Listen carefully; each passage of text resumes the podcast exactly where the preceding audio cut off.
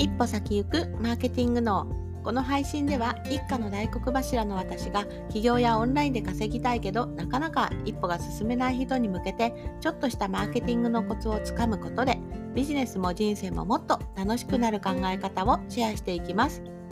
こんにちは下坂恵理子です。さあ今日はいかがお過ごしでしょうか？あの昨日までねちょっと AI でなんかいろいろやる方法なんていうのをお伝えしてきましたが今日はちょっとそこから戻ってですねあのオンライン講座をどうやって作るのかっていうところをお伝えしようかなというふうに思います。あのそもそも私がねあのオンライン講座っていうのを作っているのは、まあ、理由があってあの一つはですねオンライン講座作れる人いないんですよあんまり。あのどうでしょう周り見見てみてまあ私もね実はそうだったんですけれどもまずオンライン講座セミナーですねセミナーなんですけどどうやって作るっていうとまあいろいろセミナー受講している方はセミナーは作れるとかあとは YouTube は作れるとかあるんですけれどもある一定のテーマに、うん、テーマに向かって形を作るっていうの結構大変なんですね。例えば YouTube, あの YouTube 動画10分とか、まあ私もツール解説とかのだったら10分のとか YouTube に出してますけれども、それを集めたところでオンライン講座にはならないんですね。オンライン講座っていうのは、あの一つのテーマ、一つのなんか目的についてまとめてある講座みたいに思っていただければと思います。そこがね、ちょっと違うところかなっていうふうに思います。じゃあ、例えばね、2時間のセミナーやってる人はどうなのっていうふうに思われると思うんですが、あの、これ大丈夫なんです、実は。ただ、注意しないといけないのは、オンラインで学ぶ講座というところで、まあ、もちろんねオンラインで2時間ドーンってぶっ続けのものを出してもいいんですけれどもやっぱりオンラインで学びやすい形式っていうのがあります。で今日はねどういうふうに作っていったら人気のオンライン講座になるのかっていうところをお話ししようかなというふうに思います。でまずね人気のオンライン講座どういうふうになっているのかっていうところですね。一つ目のポイントは目的が明確であるというところですね。これ、あの、オンライン講座、セミナーね、受けるときもそうだと思うんですが、大体はタイトルがありますよね。でタイトルであのこれが学べるから受けようみたいに思って受けると思うんですがその時のテーマを明確にこれをこのオンライン講座学ぶとこれが解決できるんだじゃあ受けようっていうふうに、まあ、私常々言ってますけれどもタイトルしっかりこだわるというところですねでタイトルをこだわるんですけれどもさらに内容もちゃんと一箇所にまとめるっていうのがすごく大切ですで一点集中の問題解決ができるオンライン講座っていうところに的を絞るっていうのが一つ目ですね。まあ、こうすることによってあの、まあ、メリットすごくたくさんあって受講する人も分かりやすいしであの受講する前にあこれを解決しようっていうふうに挑むことができるできます。で作る側もですね実はこれすごくいいんですね。だってねあの教えてるうちに結構いろいろ教えたくなることありませんか？あのコンサルタントねやってる方とかだったら経験あると思うんですけれどもなんか目の前に問題解決しようとする人が来た時にどうやってアドバイスしてますか？でアドバイスしてる時になんかどんどんあの違うところに、ね、方向がに行ってしまうこととかも人間だからあると思うんですね。でそういうところでも、まあ、オンライン講座っていうのはあの対面のねコンサルティングとかだったらまた軌道修正したり、まあ、話が膨らんだりお互い戻ってくるっていうのができますけれどもオンライン講座であるというところで一方通行なんですよ。実は先生からのあの一方的なレクチャーという形になってしまうのでだからどうしても道筋をしっかり立てておかないとあの学ぶ側がねあの迷子になっちゃいます。だからこそね一つに絞るっていうものが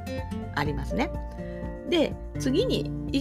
識してほしいのはあなたの肩書きですね。肩書きこれ非常に重要です例えば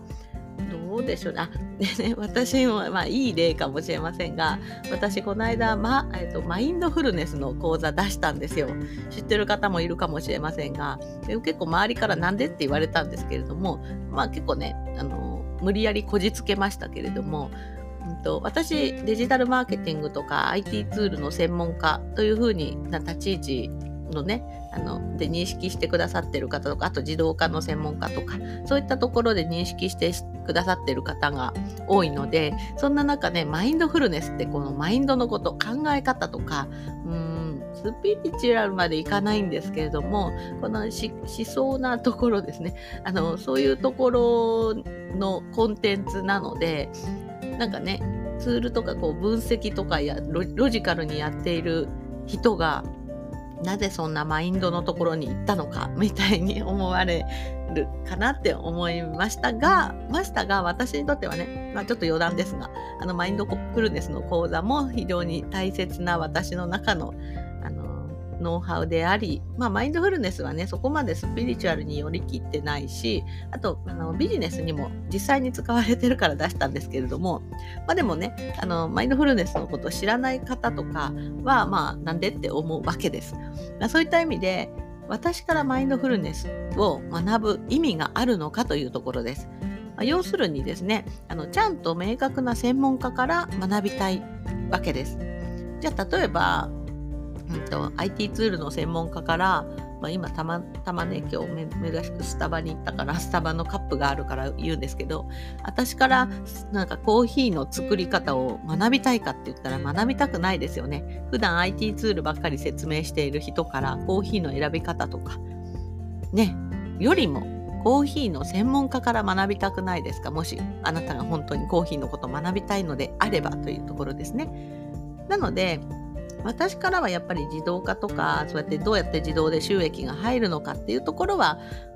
あの学んでもらえると思うんですがそれ以外のところはそれの専門家が教える教えから学びたいと思うんです、まあ、そういった意味でちゃんと自分の肩書きと方向性を明確にするっていうのが一つ。実は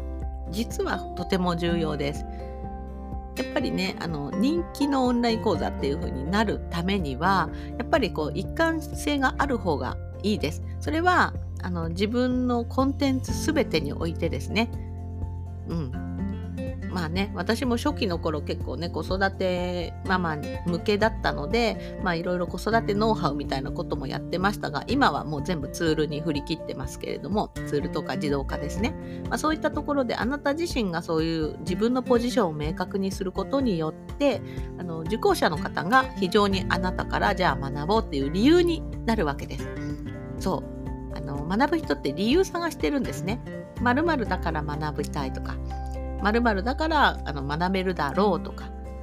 やっぱり講座受講するからにはねちゃんと時間もお金も使うので自分の知識にした方が価値が出るんですね。そういった意味であなた自身がそうやって立ち回ってちゃんとポジショニングをとってそして講座でお伝えするっていうのが非常に大切になります。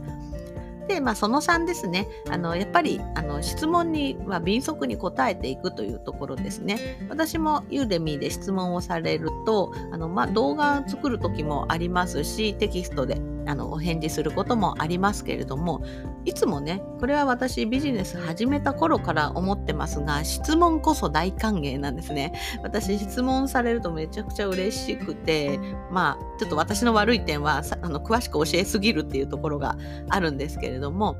あのやっぱりね質問は宝物なんですね。で質問が出てくるってことはちゃんとそれ学んでくれたから質問が出るわけでもしあのオンライン講座受講してもあのしっかりちゃんと見てないと質問ってできないんですね。質問できないんですよ。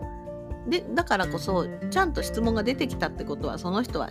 ね、講座をちゃんと受講してくれたってことなので嬉しいことなんですね。でだからこそそれをさらにコンテンツにしてまたそのオンライン講座に載せてあげることでその講座がアップデートされるんですね。でまあ、これがねあの信頼につながっていくと思うんです。あの例えばね下坂さんの講座受講したらなんか追加情報アップデートされたよみたいなそういうのがあるとどうですか？嬉しくないですか？ね、なおかつアップデートされましたっていうお知らせが来たらまたじゃあちょっとあの一回つまずいたけど見てみようかなとかあのさらに情報ねあの得てみようかなってそういう気になるのでそういったアップデートをしていくっていうのも非常に人気になる一つですね。で今日ねあのお話ししたことをちょっと総称するとやっぱりこう情報への信用性と信頼性をちゃんと出していくっていうところがあのやっぱ基本であってこれねビジネスの本質と同じなんですけれども、まあ、そういうところを気をつけてやっていくと人気のオンライン講座ができるということがお分かりいただけるんじゃないかなって思います。はい。それでは本日もお聴きいただいてありがとうございます。また明日も配信していきますので気に入っていただいたらフォローしていただけると嬉しいです。それではまたお会いしましょう。バイバーイ。